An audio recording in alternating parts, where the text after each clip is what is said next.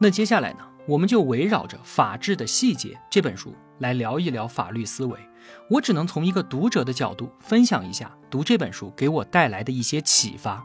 因为啊，我们都不是法律专业的从业者，所以在表述上呢，可能没有那么准确。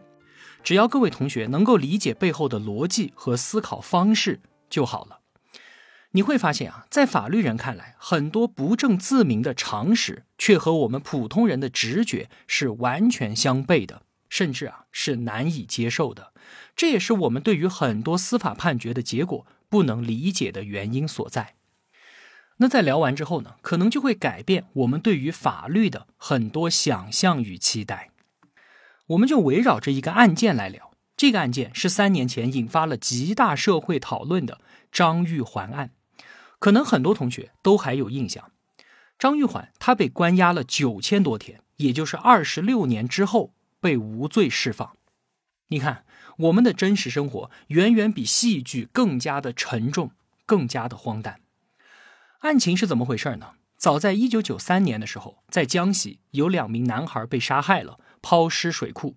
在案发现场，警察就发现了张玉环的工作服，找到他之后呢，发现他双手都有伤痕。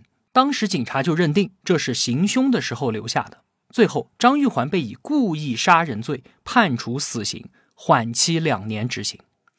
他在服刑期间啊，不断的给相关部门写信，声称自己当时被公安机关刑讯逼供，屈打成招。他累计寄出了上千封的上诉信。终于在二零二零年的八月四号，江西省高院再审后认定事实不清，证据不足，宣布。无罪释放。张玉环出狱的那天啊，他已经改嫁的前妻带着儿子前来相聚，几个人抱头痛哭，前妻更是悲喜交加，当场昏倒。这段视频被拍摄下来，传到了网上，无数网友为之动容落泪。当时的张玉环啊，父亲已经过世了，母亲年迈，前妻也已经改嫁，可以说是一无所有。尽管他最后获得了四百多万的国家赔偿。但是为此，他付出了一生的代价，失去了二十六年的时光啊！这是多少钱都没有办法弥补的。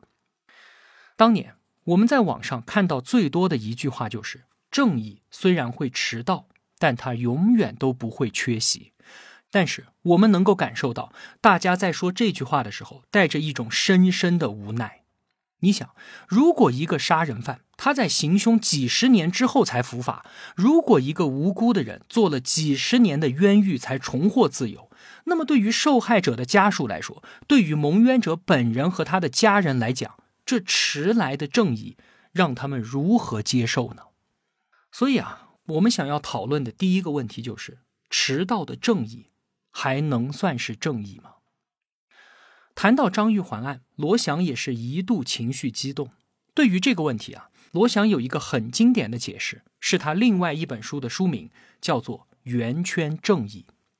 就是说啊，理想中的正义就如同人们观念中那个完美的圆，它要是及时的，不会迟到的，绝对正确的，是不会放过一个坏人，也不会冤枉一个好人的。可是呢？在我们的现实当中，哪怕我们使用圆规，使用最精密的仪器，都没有办法得到那个完美的圆。我们只能不断的向那个完美的圆去逼近，我们也永远都不可能得到满足所有人期待的那个绝对的正义。人类的有限性是我们不得不面对和接受的客观事实，我们不得不接受这样一个有瑕疵的正义，绝对的正义。它就像是高悬在彼岸，虽不能至，心向往之。我们只能不断的去努力修补瑕疵，让张玉环之类的悲剧不再重演。我知道大家对于这样的说法是不会满意的，就像是有人会觉得四百万的国家赔偿差不多了，是合理的，而有人会觉得不用说四百万了，哪怕是四千万，哪怕是四个亿，都是远远不够的。也有人会问：既然张玉环是无辜的，那么二十六年前那两个被害的男孩，他们的正义如何伸张呢？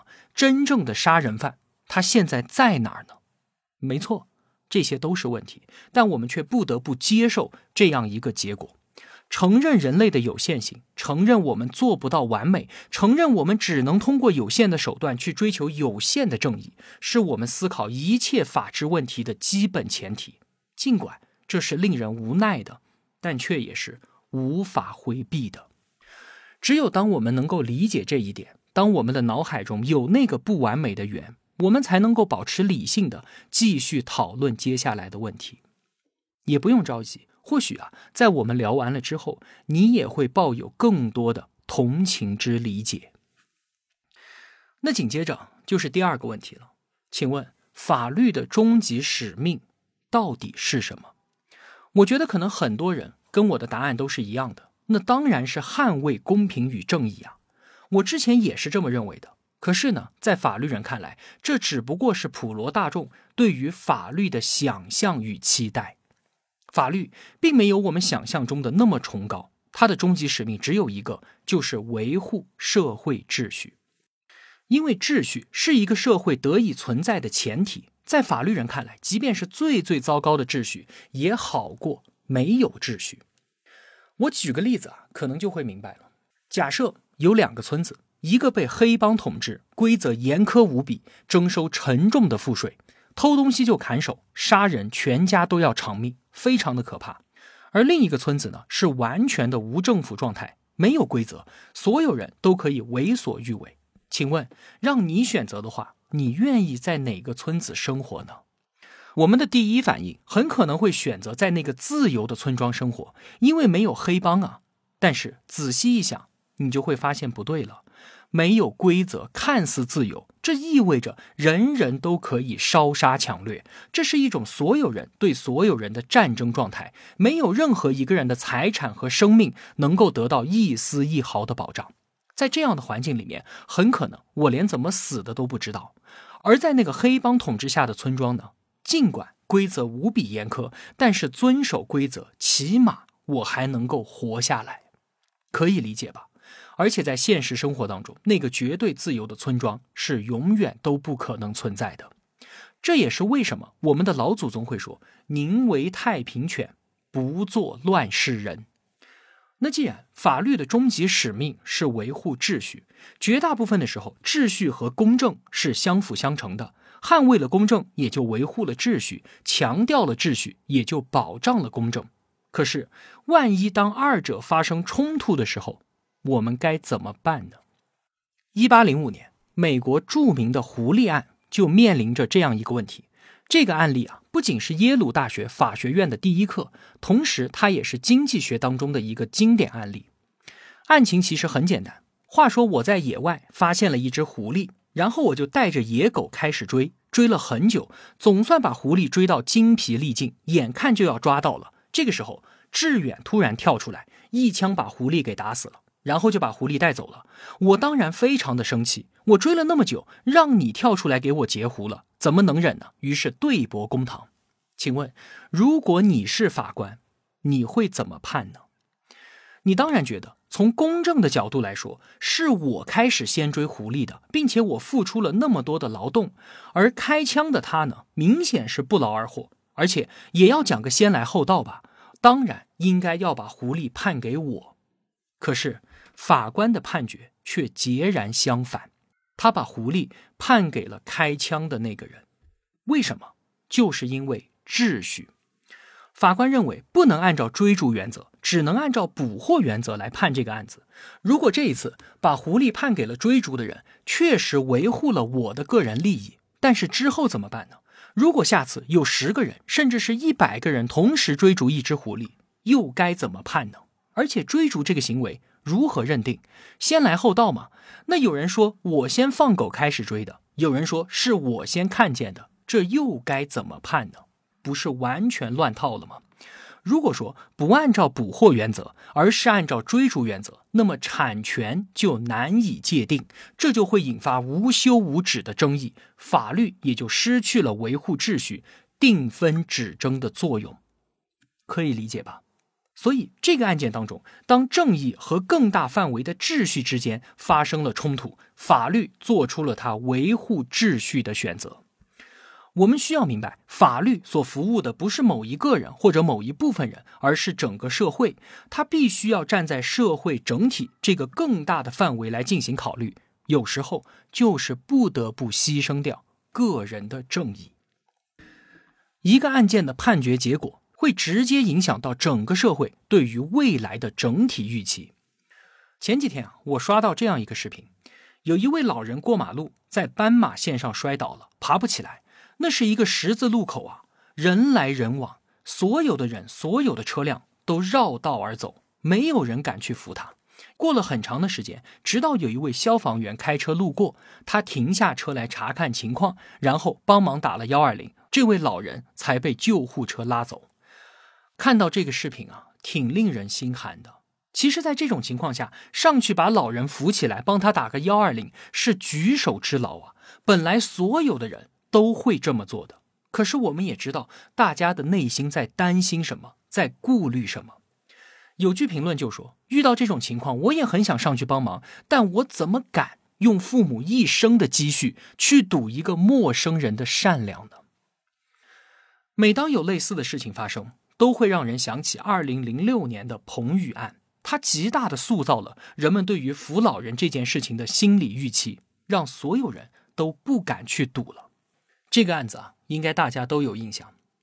话说有位老人倒在了公交车站台上，刚下车的彭宇把他给扶了起来，并且联系了老人的家属，然后呢，陪同着一起去往医院，还垫付了两百的医药费之后离开。老人骨折了，花了很高的医疗费用。老人和他的儿子认为是彭宇撞了人，将彭宇告到法院索赔十三万。彭宇呢，则表示自己是助人为乐啊，我没有撞老人，我是见义勇为。最后，法院判决彭宇撞倒了老人，要承担四万多的赔偿。这个案件在当时就引发了极大的社会讨论。经过媒体铺天盖地的报道，大部分的舆论认为，法律支持了老人的敲诈，见义勇为的彭宇不但没有得到表扬，反而付出了四万元的惨痛代价，简直不可理喻。而法官的那句话“不是你撞的，为什么你要去扶”，深深的烙在了所有人的脑海当中。因此，有人说彭宇案让整个社会的道德水平倒退了几十年，以至于现在遇到老人倒地都没有人敢去扶了。后来，彭宇离开了南京，老人因为不堪邻里街坊的辱骂，被迫多次搬家，但也躲不开汹涌的舆论谴责，在前几年离开了人世。而审理这个案件的法官呢，他也被边缘化了。可以说，这个案件啊，让所有人都输得彻彻底底。可是呢，这件事情的真相和人们所了解到的是有出入的。彭宇当年在法庭上坚称自己没有撞到老人，可是后来在老人过世之后，他承认自己对司法机关撒了谎，自己在下车的时候与老人发生了碰撞。当年的那位法官，他有没有说过“不是你撞的”？为什么你要去扶这句话呢？尽管人人都在痛批这句话，可是我却没有找到视频来证实，就是法官说了这句话。我还找到了当年的判决书，里面也没有这句话。但是法官在认定事实的过程当中，确实存在争议。判决书中说，以常理分析，如果你是见义勇为，应该帮忙抓住撞倒老人的人。而不仅仅是好心相扶。如果你是做好事，那么在老人的家属赶到现场之后，你就可以自行离开了，完全没有必要一同前往医院，并且垫付医疗费。其行为与常理相悖，所以认定老人是彭宇撞的，需要承担赔偿责任。彭宇案的真相到底是怎么样的？在今天，其实已经很少有人在关注了。但是这个案件已经过去十七年了，而它所造成的道德滑坡的影响，今天依旧还在。尽管在此之后发生了很多老人讹诈帮扶之人的案例，法院都支持见义勇为者没有任何责任。可是呢，想要转变整个社会对于类似事件的观念，依然是非常非常的困难的。从这件旧事。我们就可以看到，法律给社会提供稳定的预期，维护社会的整体道德是有多么多么的重要。那接下来我们再回到张玉环案，我们聊第三个问题：张玉环一审被南昌市中级人民法院判处死刑，缓期两年执行。他当然不服判决，高喊冤枉，并且提出上诉。随后呢，省高院裁定南昌市中院重审此案，最后市中院下达了维持原判的终审判决。此后呢，就是我们刚才提到的，他在狱中写了上千封的上诉信，为自己鸣冤。那请问他为什么不直接上诉呢？为什么不继续打官司呢？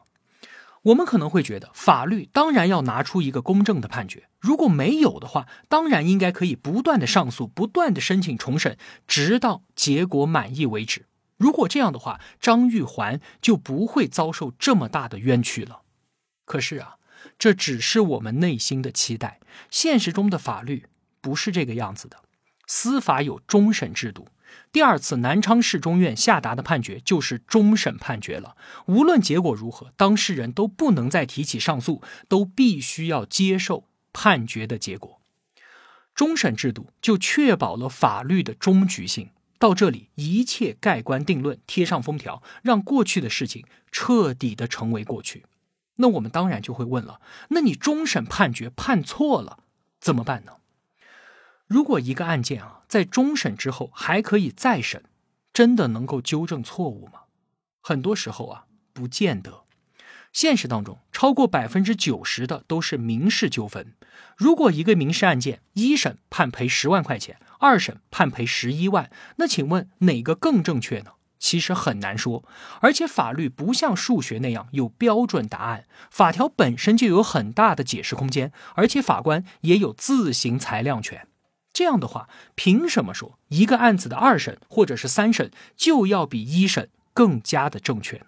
美国大法官麦克逊说过这样一句名言：“我们最终说了算，不是因为我们不犯错，恰恰相反，我们不犯错是因为我们最终说了算。”对于赔多少钱的问题，或许我们还能够比较容易的接受，但是像张玉环这样的刑事案件呢，一个人一生的自由甚至是性命。怎么办呢？这确实是令人心痛的。而更令人心痛的是，像张玉环这样经过二审认定之后二十六年还能推翻的案件是非常非常少的。其实他已经很幸运了。要知道啊，在美国已经执行的杀人犯当中，有百分之四后来被证明杀错了，是无辜的。也就是说，每处决二十五个人就杀错了一个人。难道就这么不负责吗？知错改错不应该是最最基本的道德要求吗？法律怎么就做不到呢？因为啊，如果反复审理、终审不终、没完没了，对于整个社会来说都是不可接受的，而且司法的权威性也会荡然无存。如果终审可以被任意推翻，那么谁又能够保证再审之后的结果不会被再次推翻呢？如果没有终局性，法律就没有办法履行自己维护社会秩序的终极使命了。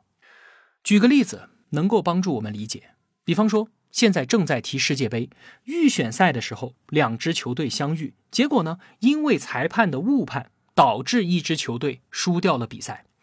这支球队肯定不干啊，也确实是裁判误判了，事后可能会处理这个裁判。但是至于比赛的结果，对不起。不能更改。一方面是因为裁判的权威性必须要得到维护，而另一方面呢，是因为比赛还要继续，之后还有复赛、半决赛、决赛等等等等，都要按照之前的计划正常的进行。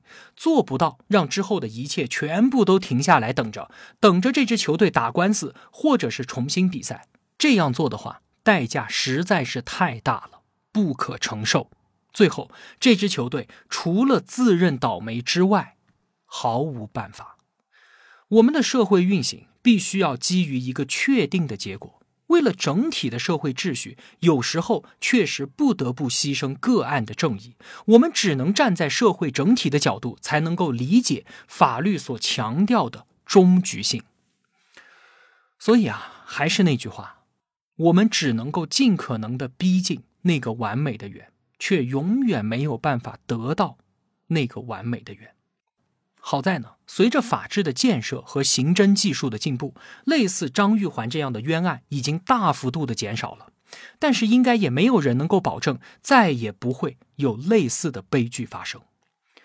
说到这里啊，你有没有发现，我们其实在把法律从那个高高在上的神坛上一点一点的给拽下来，它远没有我们想象的那么崇高，那么的无所不能。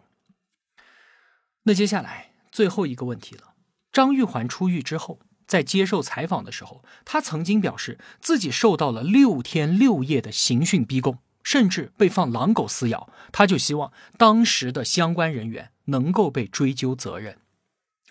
但是啊，二十六年过去了，即便当时刑讯逼供的事实成立，还会被追究吗？恐怕不会，因为已经过了追诉时效了。那请问，我们为什么不允许刑讯逼供呢？我们会说，那当然是会导致冤假错案啊，会导致屈打成招啊。但事实上，有超过百分之七十以上的刑讯逼供是不会导致冤假错案的，反而会大大的加快案件侦破的效率。有时候，面对穷凶极恶的歹徒，所有人都知道人就是他杀的，但是办案人员没有证据就定不了他的罪。这个时候，用一些特殊的手段非常的有效。那如果我们在能够保证不发生冤假错案的情况之下，可以使用刑讯逼供吗？答案是依然不可以。为什么呢？因为我们反对刑讯逼供的目的不是为了防止冤假错案，而是因为手段不正义、程序不正义。为了捍卫程序的正义而不使用刑讯逼供。我们或许是可以理解的，可是如果我们把这个问题反过来呢？如果我们为了追求程序正义而放过杀人凶手，你觉得你可以接受吗？这就要说到非常经典的案件了，被誉为世纪大审判的辛普森杀妻案。这个案子啊，发生在一九九四年的洛杉矶，有一男一女两名白人被杀。女的是辛普森的前妻，男的是旁边餐厅的服务员，他是过来送东西的。辛普森是美国橄榄球超级巨星，退役之后成了电影明星，是从社会底层逆袭上来的一名黑人，他被看作是那个时代美国梦的代表性人物。案发之后啊，警察在辛普森的车上发现了血迹，在他的家里面发现了带血的袜子和一只手套，与另一只遗留在案发现场的正好是一对，而这些血迹就是被害人的。同时，在案发现场还检测到了辛普森的血迹，他的手上也确实有刀伤。还有，辛普森曾经多次家暴自己的妻子，离婚之后两个人也多次发生冲突，警察局还有他的前妻报警的电话录音。你看，杀人动机明确，事实清楚，证据确凿，这就是一桩板上钉钉的铁案。那有什么好说的呢？但是谁都想不到，在经过长达九个月的审理之后，陪审团最终认定，对于辛普森一级谋杀罪的指控不成立。在整个过程当中啊，控辩双方的博弈非常的精彩，堪称是一部好莱坞大片。时间原因，我就不一一的细说了，我只分享一点。就是在刑事案件的裁决当中，发现事实的起点是无罪推定，也就是说，公诉方也就是检方必须要拿出清晰完整的证据链条，证明人就是辛普森杀的；而辩方呢，也就是辛普森的律师团，他们只需要打碎整个链条当中的其中一环，让陪审团觉得证据链条是有瑕疵的，过程是存在疑点的，就可以让审判的罪名不成立。辛普森的律师团就发现，当时进入现场的警察，也就是发现尸体和血手套的那位警察，取证的过程操作不规范。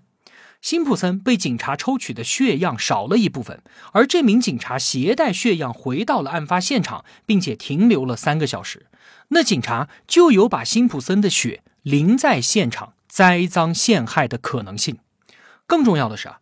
不知道辛普森的律师团队从哪里搞到了这名警察长达十四个小时的电话录音，在录音当中，他是一个厚颜无耻的家伙，他承认自己过去干过滥用职权、做伪证以及栽赃等等的事情，而且很明显，他有强烈的种族倾向，仇视黑人，这就为他栽赃辛普森提供了动机。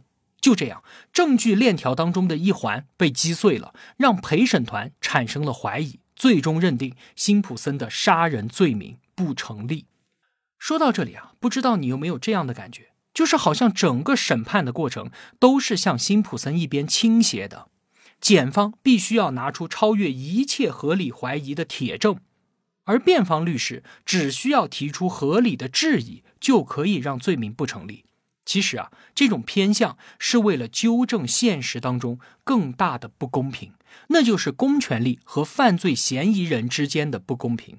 限制执法机关的权利，这才是维护程序正义的根本所在。你想，公权力可以调动大量的人力物力，对一个平民进行调查和起诉，哪怕是辛普森这样有钱的成功人士，在司法权力面前，他都是处于弱势的。所以呢，无罪推定就是法律的天平朝着弱势群体一方进行适当的倾斜。事后啊，有调查机构去问普通民众。你觉得辛普森杀了人吗？有百分之八十三的民众都认为人就是辛普森杀的，错不了。而再问，如果你是陪审团，你会判辛普森无罪吗？这个时候，有些人会犹豫，有些人会坚定的回答：“我不会。”而当最后问到你觉得辛普森得到了公正的审判吗？超过百分之九十的人都认为是的，他得到了公正的审判。通过这个非常经典的案件，我们看到，我们只能通过程序性的规则，才可能得到一个可以让绝大多数人接受的有缺陷的正义。如果我们为了追求完美的实质正义，无视程序，也许可以在某些个案当中实现正义，但却打开了潘多拉的魔盒，使得每一个无辜的民众都有可能成为刑法惩罚的对象。如果说我们纵容对于一个所谓的坏人草草的处理，表面上看是维护了我们这些好人的利益，但实际上这里面隐含了对于所有人的威胁。马丁·路德·金说过这样一句话：说我们没有办法通过不正当的手段去实现正义的目标，因为手段是种子，而目的是大树。刑讯逼供、不正当的程序就是有毒的种子，从这里是不可能长出。正义的大树的。那回顾一下，刚才我们都讨论了一些什么样的问题？首先，迟到的正义还是正义吗？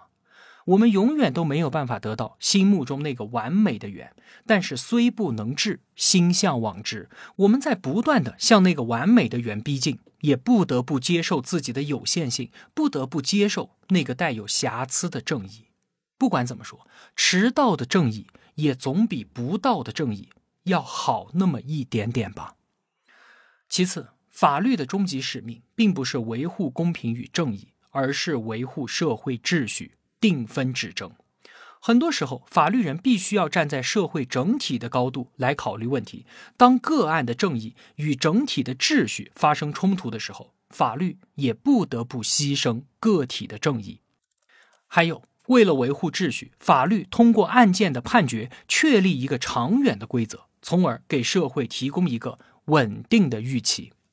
第三，为了达到维护社会秩序的目的，法律必须要保证自己的权威性和终局性，必须要有一个权威的声音，给予一个确定的结果，社会才能正常的向前运行。最后，程序正义高于实体正义，这并不是因为实体正义不重要，而是一方面，我们必须通过明确的程序去限制司法机关的权利，以防止它异化为破坏社会秩序的力量；另一方面，我们必须通过有限的手段去追求有限的正义。这虽然不是最优的选择，但却是避免出现最坏结果的选项。对于实体正义不择手段的追求。只会带来更大范围的不正义。不知道啊，我说这些能不能赢得在座各位同学的认同？但是只要我分享的这些东西能够引发你对这些问题的思考与关注，那么就已经非常的好了。法律思维就是要让我们超脱于个人的局限，站在更高的维度，从社会整体的角度，甚至是用立法者、用法律人的眼光，以更大范围的理性，重新来审视这些问题。在最后啊，我想用罗翔老师《法治的细节》这本书前言当中的一段话，来作为结束：法律是在不断的进步与完善的，这需要通过一代又一代法律人与民众的共同努力。才能够得以实现。在追逐法治的过程当中，我们不可避免的会灰心与失望，当灰心的时候，希望能够有一种力量帮你擦去掉落在心中的灰尘，让法治的热情重新燃烧。当失望的时候，也许是因为我们对于法治太过于盼望而心生沮丧。看得见的不用去相信，看不见的才需要去相信。正因为我们经常看到不公平与不正义，才让我们对于公平和正义更加的向往。人总是要。聚焦于某种超越生活的存在，才能告别习以为常的平庸与肤浅。让我们在每一天的生活当中完善法治的细节。唯愿公平如大水滚滚，使公义如江河滔滔。谢谢。